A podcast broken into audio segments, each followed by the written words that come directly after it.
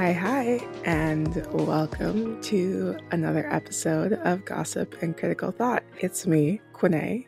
Uh, thank you for tuning in. It's just me today, as I'm sure you can tell by the title of the episode. And we're going to talk about things that have been on my mind lately, um, which is self care, work life balance, and lessons from the pandemic to get through the pandemic, to have taken away from the pandemic.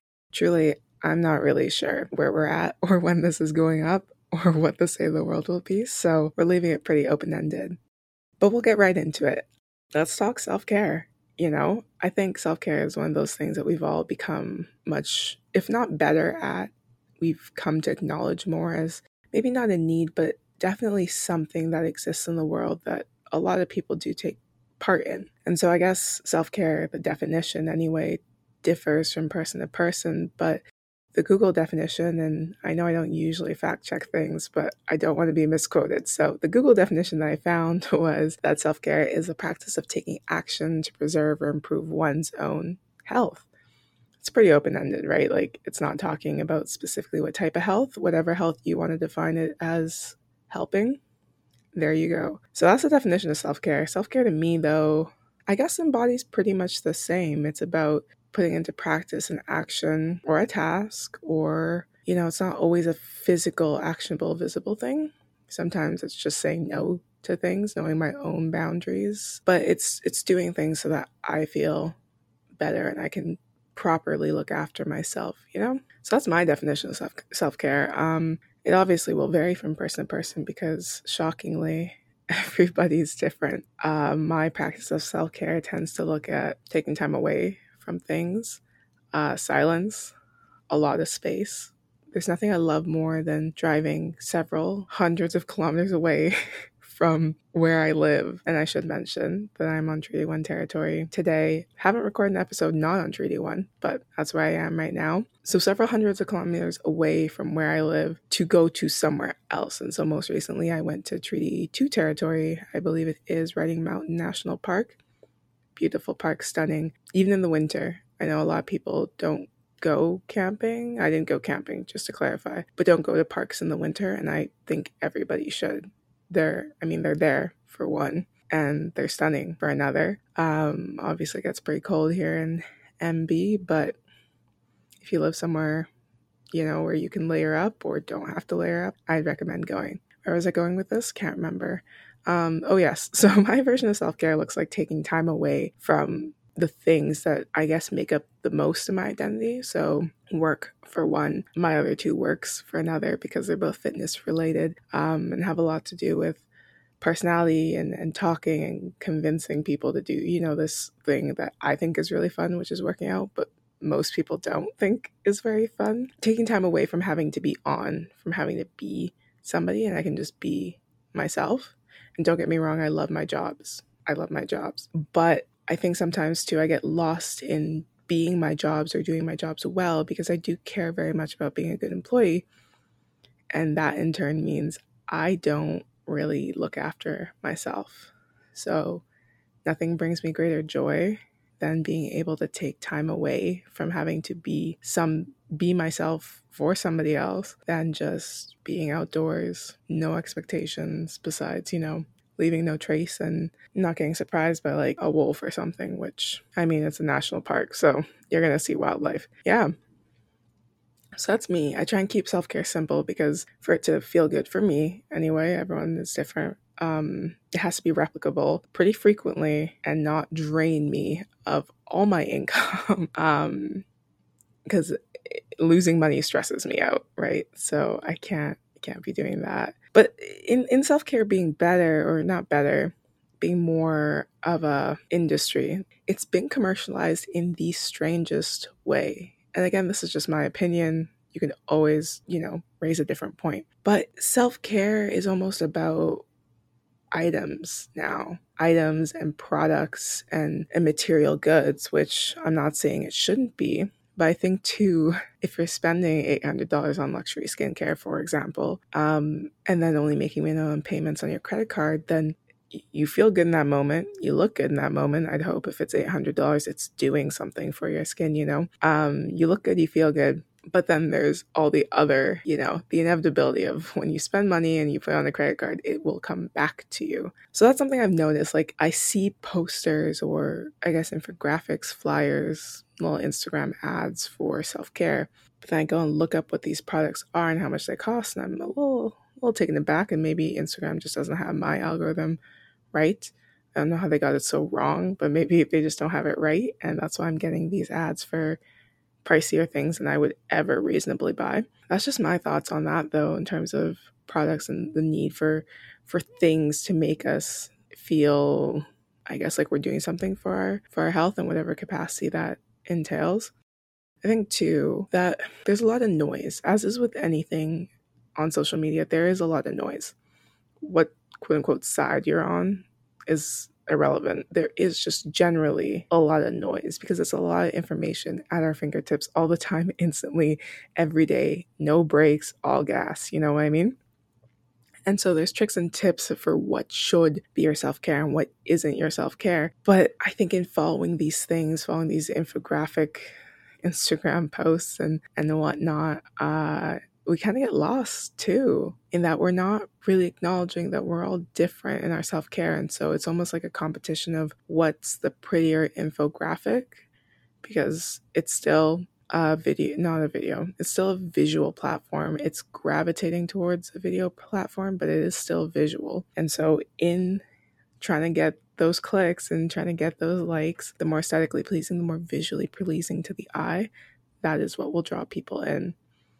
But then I think then these very rigid tricks and tips of what self care is or should be to someone kind of gets, I don't know, put up on a pedestal almost, you know? It gets put up on a pedestal and then that becomes the benchmark, the baseline for self care. It's not a place to be in and it's a little it's a little weird. But Instagram as a whole has this very Instagrammy wellness. So I know that self care I'm talking about uh, going somewhere quiet, essentially like a national park or a provincial park or just out in the woods away from, I live in a city, so away from noise, I, I guess is what I'm trying to do. Uh, find solace, be at peace, whatever. But I think Instagram has kind of also promoted this um, Instagrammy wellness version of self care being packageable, consumable, and beautiful. And so I talked about the commercialization of self care, not self care, sorry. I talked about my own self care being just like a form of mild escapism. Um, but there are parts of self care that aren't as pretty or Instagrammable. And those are the things like therapy. Therapy is very ugly for some people. I would argue for most people, but I don't want someone's lawyer, aunt, or uncle to come for me. So for some people, that's so like therapy is therapy is can be part of self-care but it can be very ugly you know? Um, removing yourself from certain social circles refusing certain things in life that you like um, they don't have to be substances they could be material things like shopping or even food. Um, i'm not saying don't eat okay? That's not what i'm saying. But in caring for yourself not just from a health perspective but just overall you might have to forego those things. Withdrawal or the engaging in the act of self care by removing those things from your life can be very ugly. But that's not what you photograph. You photograph the eye patches.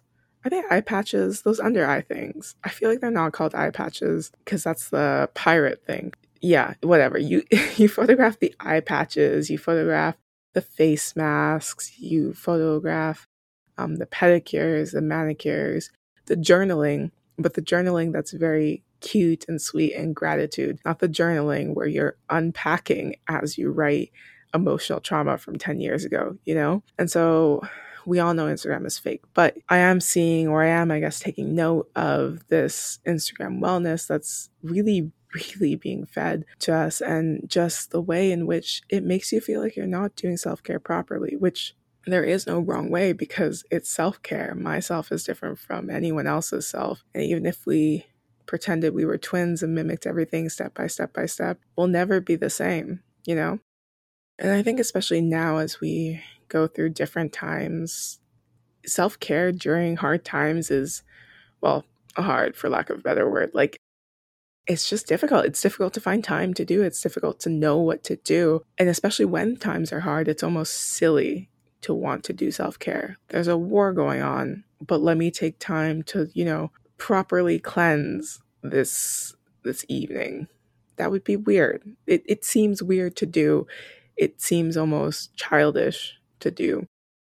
And it's it's hard to know what to do, but ultimately you do have to take care of yourself first and even more so if your mental health is not with it, you need to take care of that. You know, I love fitness, don't get me wrong, but it doesn't really matter how shredded I am if I can't deal with what's in my head because that's what controls my body. That it, it's hard to find time for self care during during these times, and it feels very silly. But I know those are the times when I probably need it the most because if that's how I feel about myself, I probably need to take a break, right? Probably need to slow it down, come back, ground myself, that all that sort of stuff. I think, too, in this promotion of self care that we're all pushing forward um, with the best intentions always, we're forgetting that self care doesn't look the same across cultures. I know for one, my background of being Nigerian, self care is not a discussion. Maybe it's a discussion people are having now, but wasn't a discussion back then because there was there was just I mean, there's just always something to do. You don't have time to feel down on yourself. You don't have time to be downtrodden or upset because one, someone else has it worse, and two, if you feel upset, fix your situation kind of thing. Um, that's not criticism of the culture. I know a lot of countries or even cultures probably still operate that way. When you come from places that have had such hardship and are just recently, very recently, decolonized, it's hard to just you can't just like rise up out of the ashes you know? I think it's been 61 years of independence. It'll be 62 this year in 2022 62 years of being freed from colonization is not a lot of time. Most adults i know are you know pretty close to 60 some of my friends parents are pretty close to 60 that's not a lot of time.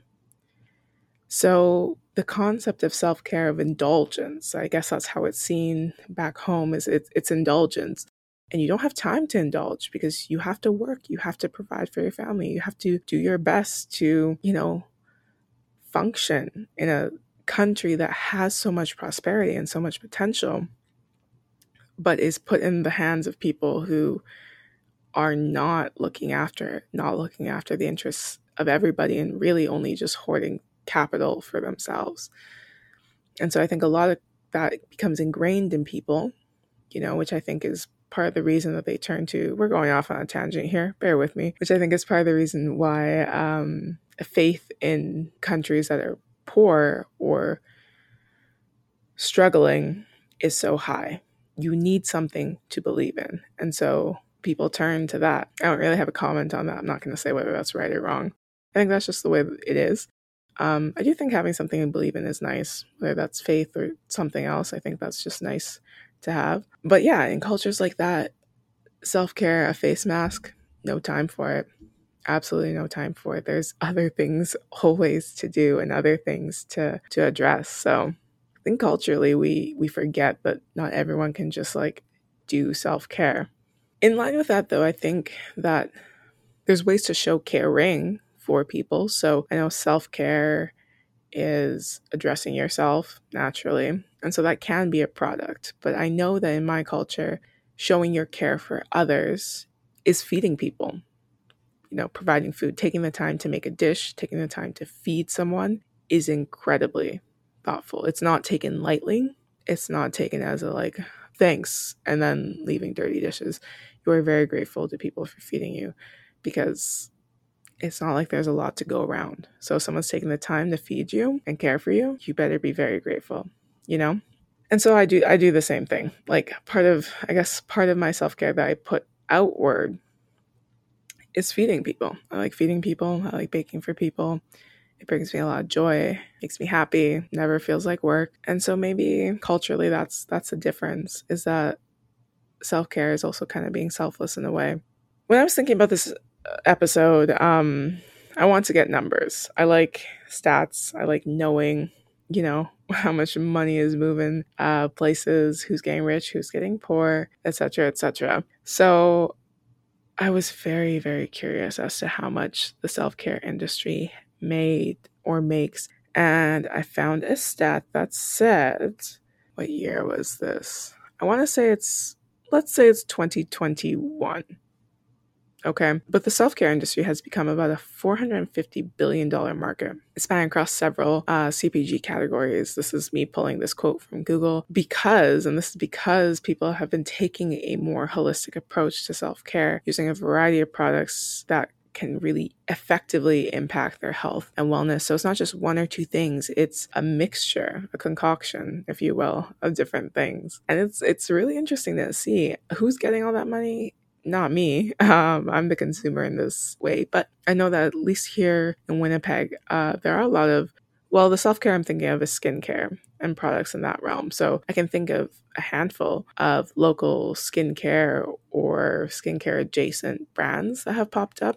I like that people are turning their passions into a business for them. Um, so that's really good. And I think because people are taking a holistic approach, they're more willing also to spend on local businesses on things that are cleaner this business is is huge. It's it's massive and I think it's only going to grow the more, you know, tumultuous life life gets. And it's pretty effectively promoted like I will go to shoppers and there will be ads of like take time, treat yourself, do this. And they're lighthearted, colorful suggestions, but it's still marketing. I think too with Instagram ads, they're doing that with paid influencer promotions. That's also being done. It's really really interesting to see. And so i mean i'm not a, a i'm not a millionaire. Um so i i'm not buying luxury self-care but there is a clear demarc- line of demarcation between luxury self-care and budget self-care which is budget self-care is is more my my speed. Um the cheaper i can make self-care the happier i am.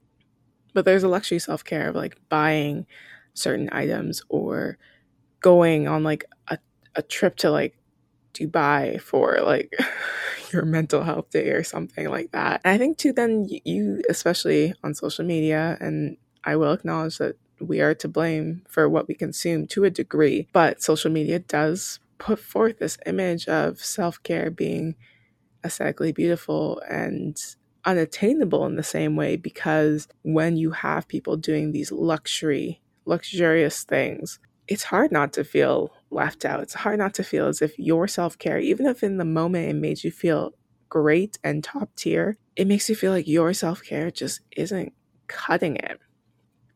But the important thing to remember there is that you aren't that person and that person isn't you. And so, what that person needs is not automatically what you need.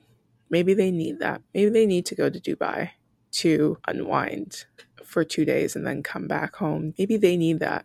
But if you went, maybe you'd be really stressed and it wouldn't be all that relaxing. You know what I mean? So it, it's being able to kind of look at it and go, okay, what's for them is not automatically for me. And yeah, I guess the thing is with social media that because it's out there and we can all see it, we're just kind of free to judge it, which is wrong. I'm not going to say I don't, but there was an interesting like angle to this like self-care. I don't even want to call it a story. I it got lots of airtime and play and whatever um, from other people that aren't me so i don't really need to contribute but there was this influencer who spent like thousands and i'm not exaggerating thousands of dollars a month on water. I believe it was over 2000 a month on just Voss water. And a quote from his i believe it's a tiktok um, his caption was that it's, and I quote, it's honestly a fashion accessory at this point. And then the like little water droplet emoji. Um, he hashtags it luxury, hashtag lifestyle, hashtag wealthy mindset, which is kind of funny. Hashtag mention, hashtag rich, hashtag Voss, hashtag water. In case you didn't know, Voss water is a uh, brand of water. Comes in a glass bottle. I'm almost certain comes in a glass bottle. They're like decently sized. I don't know if they're even, they're not a liter, that's for sure. This influencer po- spends over $2,000 a month on Voss water that's delivered directly to his house. Um, he calls himself a water snob. That's not me putting that label on. He says he's a water snob. and it's a luxury. Um, and he keeps all this water in four refrigerators in his home. And it just, I guess, I know I just said the judgment of how others perform self care. I will say, though, this is a lot of money, even for a rich person, which I, I don't know what he does. Um, even for a rich person, $2,000 is a lot of money to spend on just water that you then put into fridges so they're refrigerated that you have to pay the electricity bill for. And then just there's just levels to this self-care thing that i mean there are levels i'm never going to get to. This level i don't think it's in my future and i am decidedly okay with that. But it is just very interesting to see that people can spend or justify spending a certain amount of money on their self-care and feel good about that. I mean i'm not saying he should feel bad but it is interesting that you know life is just existing different for some people. So yeah there's barriers to self-care. There's money um, there's there's knowledge in terms of you know cultural differences. There's time. Some people don't have the ability to just take time for self-care. Life moves too fast for some people. Life just doesn't stop for others. And self-care really is even if it doesn't come with a health, hefty price tag it's a luxury in its own right. It's truly a luxury in its own right. I guess my point for this part of our podcast, for this little bit of gossip, was or is that as good as self care can make you feel, as good as it is to have and to look towards, um, it's not enough. And I don't mean like go to therapy because therapy is, yeah, don't use therapy as a crutch or like a blanket to solve everything. But I think ultimately to bring people out of hardship, to bring people out of struggle, to put an end to things like generational trauma. You can't self care your way out of that. You can't I'm oh eye mask. That's what they're called. You can't eye mask your way out of that. Communities need to thrive and survive and, and sustain themselves. And self care alone, products and trips and aesthetics and posts are not enough to heal people. So I think as long as we keep that in mind, Self care isn't the worst thing, certainly. There's worse things out there, I promise you. Um, but it shouldn't be the band aid through which we're trying to fix our lives, you know? That's just my two cents on it. I feel like that got very critical, which wasn't my point. I also want to talk about work life balance. Let's move on. So, work life balance. Okay. Okay. Okay. Okay. I just gonna say I work a lot, too much, too much. Family, friends who are going to listen, maybe if they decide they want to. I know I work too much. I am working on it. But the way I kind of juggle things, and I didn't say juggle them well, I operate on lists upon lists upon lists to kind of establish my work life balance. I also make sure that my work has hard end time. So that's not to say I don't work like a little later if I need to get something done or if I need to draft an email, but the need has to be huge. Like huge to the point where like tomorrow if I don't do this, my entire morning will be off. That kind of huge. If it's like a little annoyance, I'm not going to do it because I need to, especially now that we're all working from home, I need to have clear boundaries, you know? And I recognize that I have a little bit of privilege here for like the first time in my life, um, where I can say that I'm done and no one is going to hound me for more work or disrespect my time. I'm very fortunate to have great, great bosses and great higher ups. So that's how I, you know, keep myself organized in that my clock out time is my clock out time. I will change it if I need to, but again, that need has to be huge. Right? Because you can't be giving extra hours, extra life to things that to things that make you unhappy, right? Like, can you imagine working an extra one or two hours every week for a job that you dread going to in the morning? I'm not saying quit your job, but I am saying um, if you can, just end at 4:30 or 5:30 or whatever your end time is. End. You're paid to work those hours. If it is not a detriment to you as an employee, to your contract, to your job or your responsibilities. And I think we kind of all had this idea ingrained in us, at least my generation did, that you have to work hard because you owe your life to a company. I'm going to tell you right now, you don't owe anyone your labor, technically. Like, you need money to survive, don't get me wrong, but you don't owe anyone anything. Okay? You don't. You don't. Every job I've ever quit, they found someone else. Okay, it's not like they it's not like they were on their knees begging, begging me specifically to come back. Every job I quit, they found somebody else. And I gave them a heads up and they found someone else in no time. You know what I mean? So you can't be giving your entire life to things because you think it makes you stand out as an employee. Because when you leave, if you leave, they will find somebody else. The company won't go under. Every job I've ever quit, the company or the business still exists. In fact, maybe even thriving. That's a joke. I was a great employee. But I like I don't I've never even I've never been written up. So I I do think objectively I was a good employee. Um depends how who you ask obviously. So yeah, no, I use lists to keep on top of everything. Um I have like a to-do list for work um, I have a personal planner, which it's been about three years since I started using planners. Can't imagine not using them. I use them in school. Now I use them in life. And it's just so much nicer. It helps me visualize things a lot more. And then I keep like a to do list, like sticky notes, uh, post thing to jot things down on. And listen, does everything on the list get done all the time? No. No, it doesn't. A lot of stuff gets pushed around and moved around, but there's a satisfaction with ticking things off or crossing things out that if I did nothing else that day, I at least was able to focus on that one thing, you know? And so that's helpful and and and great in its own way too. It makes you feel fulfilled. It makes you feel like you're making progress. But the term work life balance is kind of used to describe the balance that, you know, a person needs between their time that's allocated for work and the time that's allocated for other aspects of life. So some people choose to see work and personal time as separate, others don't. And so I guess the debate about work life balance kind of lies therein about what's work, what's life, and can they not be blended together?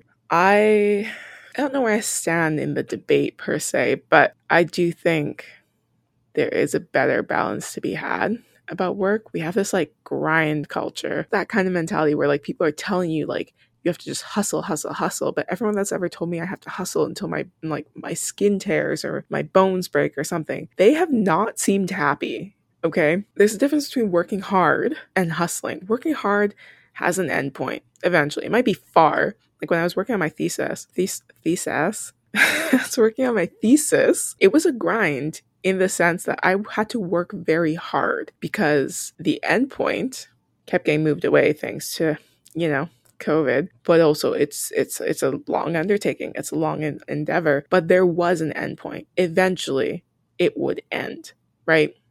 If someone gave me my thesis and was just like hustle and there's no end in sight, I would combust. I would actually combust because hustle for who with no breaks, no endpoint. I can't come and now die for a document. Are you serious? So it's it's it's that like I guess I'm not one to dictate and I know I'm not one to dictate what percentage of a work life balance people should have, but this grind to just grind, no breaks all the time and just build that into life that seems objectively pretty sad. Not saying you don't have to work hard for periods of time. Getting a business off the ground is not easy. But even that has an eventual endpoint where things are to be good.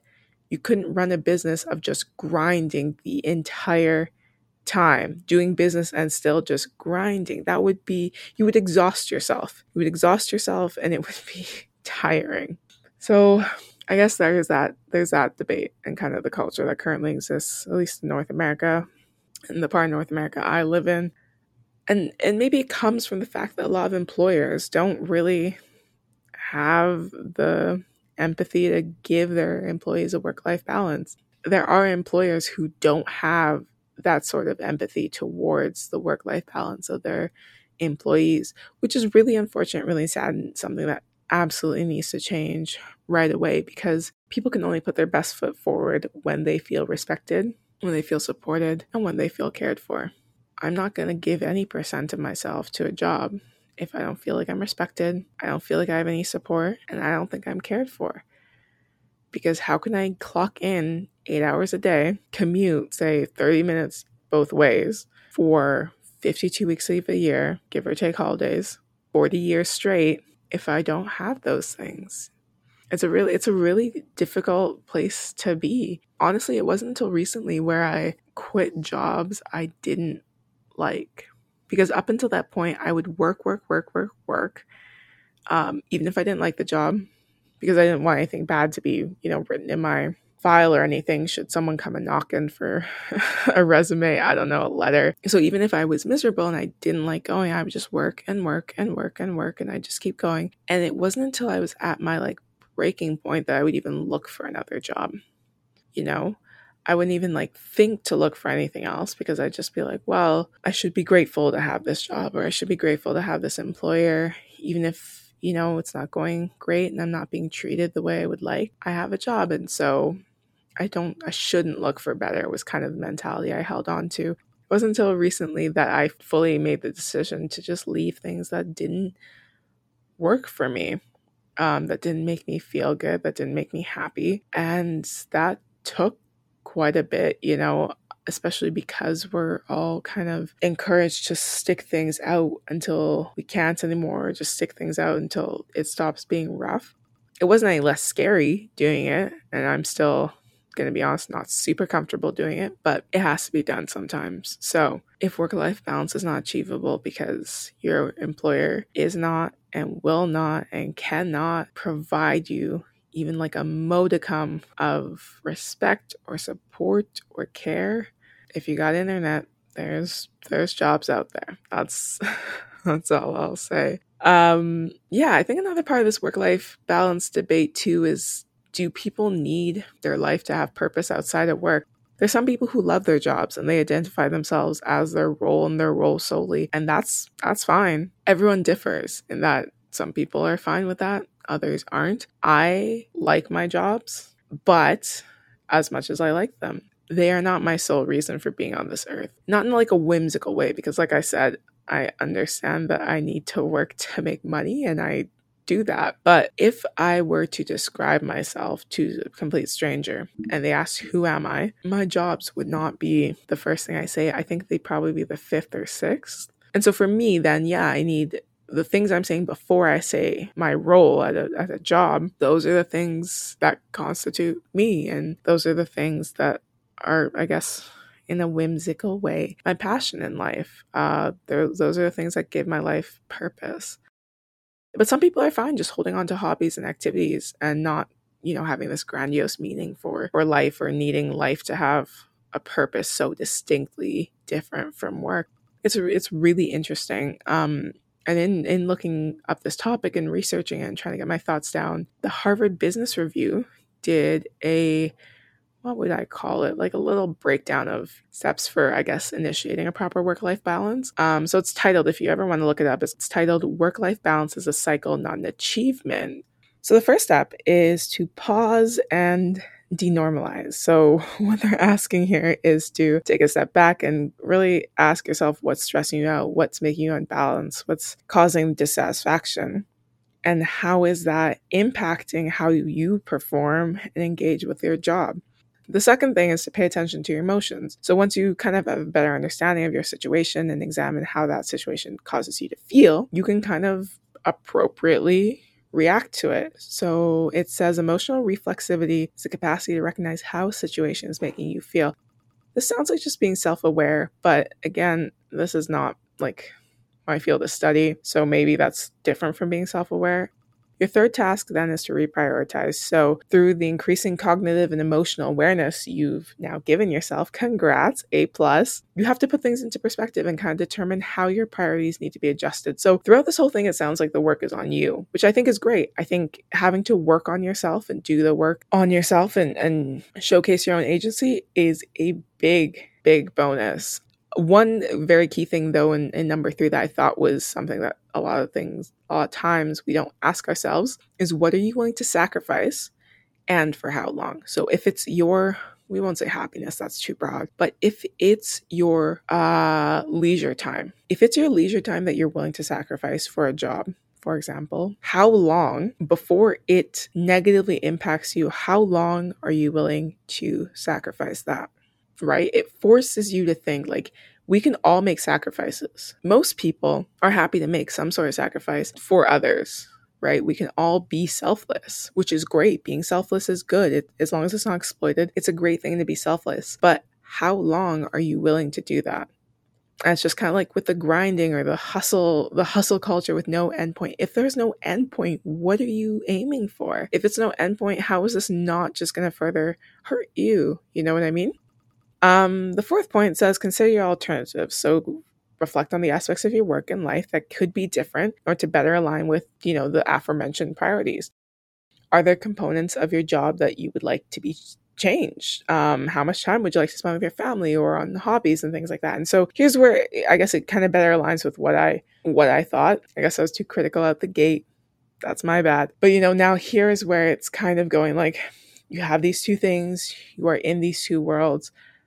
What shifts to better link them up? Kind of like puzzle pieces. Or what what do you ultimately want? What do you want to do? What do you want to see change? It doesn't have to be the whole job, right? But what parts of it do you want to see altered? And the last point that they had is that you implement the changes. So once you've kind of done all this work and this unpacking, you go forward and implement the changes. You recognize your priorities and you, so you put forward into action the items that will make you feel better or improved in whatever way.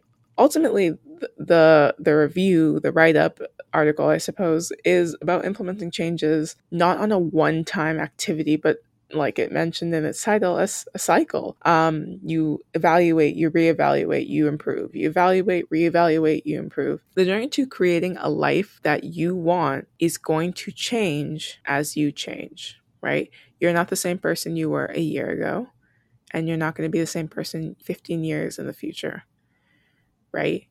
For better or for worse, people change. No one is the exact same person they were when they were in grade three because life happens around you and life happens to you. So ultimately, life is hard and work is hard. And instead of us trying to find this perfect balance that's so effective and has no gaps and has no flaws, we just have to take a step back, breathe, adjust when we need, adjust when we can, and push forward. Okay, last topic, super brief, getting that, you know, critical thinking. I feel like it was this episode was less gossip, which I should wear more gossip. But I just had these things to get off my chest. And is it a little self serving to just force people to listen to things that I just want to get off my chest? Maybe, but you're here, and I am incredibly grateful for you. And I hope at least my really bad jokes help uh, or my dry humor. Anyway, pandemic lessons. So, as you know, there has been a pandemic going around unless I'm releasing this in like 2085, which awesome. Um, I will wait, 2085 is I mean maybe I'll be here. I don't know. Anyway, pandemic lessons that I've learned. So, I've learned boundaries. I can't give too much of my time to things or people that just are not, don't want to say not on the same wavelength, but just not aligned, I guess, to what I need. That just comes from overextending myself um, not putting up boundaries. And so then when you do say no to people, no one that I am mentioning in this is going to listen to this. Okay. But when you do say no to people who are so used to you not having walls up or even a gate, um, there's blowback. There really is. And so that was a hard lesson of the pandemic. Definitely a hard one. By erecting boundaries, people will take that as a sign of you burning bridges. But hey, if it protects your peace, do it. Um, I also learned to do my own hair during the pandemic, which was something my mother told me I should learn how to do a lot. Probably for the last 10 years, she's been telling me I should learn how to do my own hair. Refused. The pandemic forced me to, and I have yet to actually get my hair done. So I've saved a lot of money. Um, getting better at it, I'd like to think. Uh, but also it doesn't matter because no one's really going anywhere anyway, so it doesn't have to look good. I've also learned to enjoy hobbies I'm bad at. And I'm not trying to get good at them. So, what I mean is that I like writing anything really, but also specifically poetry. But I'm not actively trying to get to the point where it's like marketable. You know what I mean? Or like able to be sold. I'm just trying to write and have a good time and enjoy it and just get all my feelings and emotions out onto a page um, in a format that makes sense to me and brings me closer to, I guess, closure for the things I need closure from. Right. I'm also knitting. Um, I'm not a great knitter. Uh, I don't intend to be. And I'm just going to keep at it. So I think I've just learned that not everything has to be one good, but also I don't need to try and get better at something. I think there's something insanely human in just doing things poorly and being content with that. You know, I think so much of my other work and stuff I do, the point is to improve, which with fitness for safety, just for safety alone, you need to get better at things. Um, you cannot be lifting with improper form. Doesn't mean you have to lift a ton. Doesn't mean your strength has to go up so high, but you need to be able to lift properly. So there is improvement there. But with things like knitting or, or writing uh, poetry, with things like that, I don't have to get good at them. You know, I can knit the standard knit stitch. I don't even know what it's called. That's how out of the knitting realm I am. I don't even know what the stitches are called. There's holes in the blanket I'm making. It's fine. I've been working on it for two years. It's going, you know? So there's no need to be good at everything. Not everything needs to be monetized. Not everything needs to be commercialized. Not everything you need to profit off of, or else what are you going to have left that's just pure joy?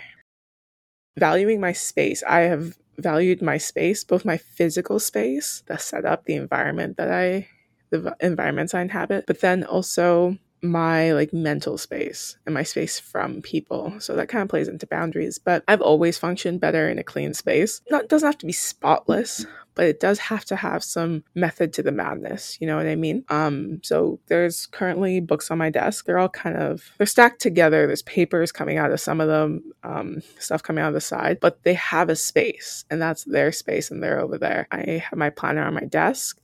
My planner is always stacked on top of if there's just a pile of papers, bills, documents, work stuff, it's stacked with them or on top of them. It might not be clean, but they're together. You know what I mean? So, in setting up a space, especially working from home, I've come to value that so much more. Um, I'm not by nature a messy person, but when it comes to paper, because so much of my life was being a student and so much of my job is paperwork and documents and, and, and reading reports and things like that. Uh, it got very easy to get messy with, with all the paper so valuing my physical space has been really really great. And on top of that valuing my mental space i've just i'm working on it to fully get there but i have gotten so much better at just not wanting to go places. So i'm a homebody for the most part. Though I do, I I, I like people. I, I do like being with people, and people fascinate me. But I also know myself much better now, and so I know when I am not going to be good company. And ultimately, it doesn't matter how that comes off to other people.